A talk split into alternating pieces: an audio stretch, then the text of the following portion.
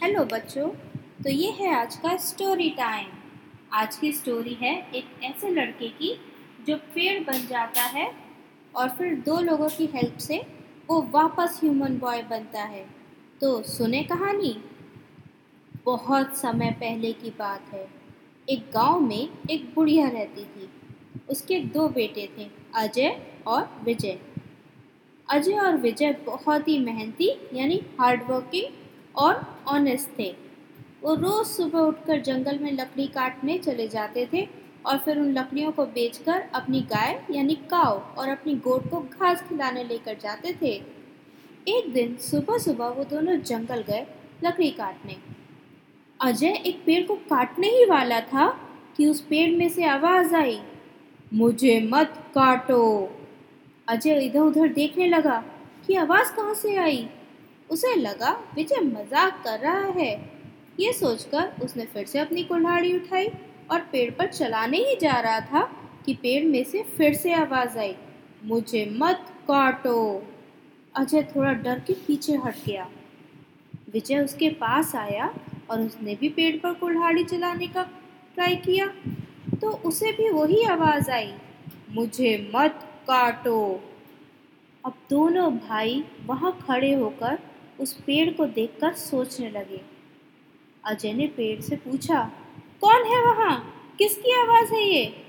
पेड़ में से आवाज़ आई, मेरा नाम हनीफ है।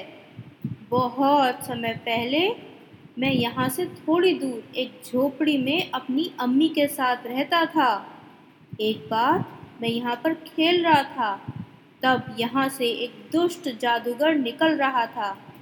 खेलते खेलते मेरी बॉल उसको लग गई और उसने गुस्से में आकर मुझे जादू से पेड़ बना दिया।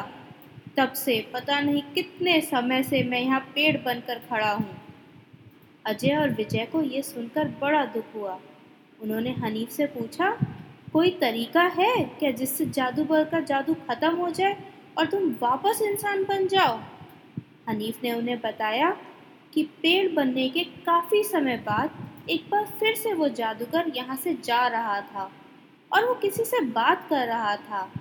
तब उसने सुना था कि उसका जादू सिर्फ़ नीलम परी ही खत्म कर सकती है। ये कहकर हनीफ और दुखी होते हुए बोला, लेकिन मुझे नहीं पता कि नीलम परी कहाँ रहती है और ना मैं उस तक जा सकता। अजय विजय ने एक दूसरे को देखा और साथ में बोले, हम तुम्हारी मदद करेंगे तुम चिंता मत करो, अब तुम ज़्यादा दिन पेड़ नहीं बने रहोगे। हनीफ ने कहा, आप लोग मेरे लिए इतनी मुश्किल मत उठाइए। वो जादूगर बहुत खतरनाक है और वो पता नहीं कब क्या कर सकता है। लेकिन दोनों भाई बहुत ही ब्रेव थे। उन्होंने हनीफ से प्रॉमिस किया कि अब वो नीलम परी को ढूंढ कर ही रहेंगे। ये कहते हुए अजय और विजय वहाँ से चल दिए। उन्होंने सोचा कि पहले उस रास्ते पर चलते हैं, जहाँ बहुत समय पहले हनीफ ने उस जादूगर को जाते हुए देखा था। क्या पता वहाँ कुछ पता चले?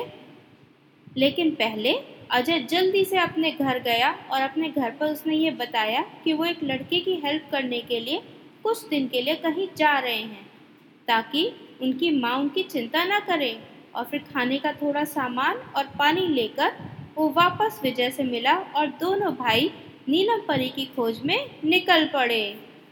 बच्चों, आज की कहानी यहीं तक ही। कल देखेंगे कि दोनों भाई नीलम परी को कैसे ढूंढ निकाल के और हनीफ को वापस इंसान बनाते हैं।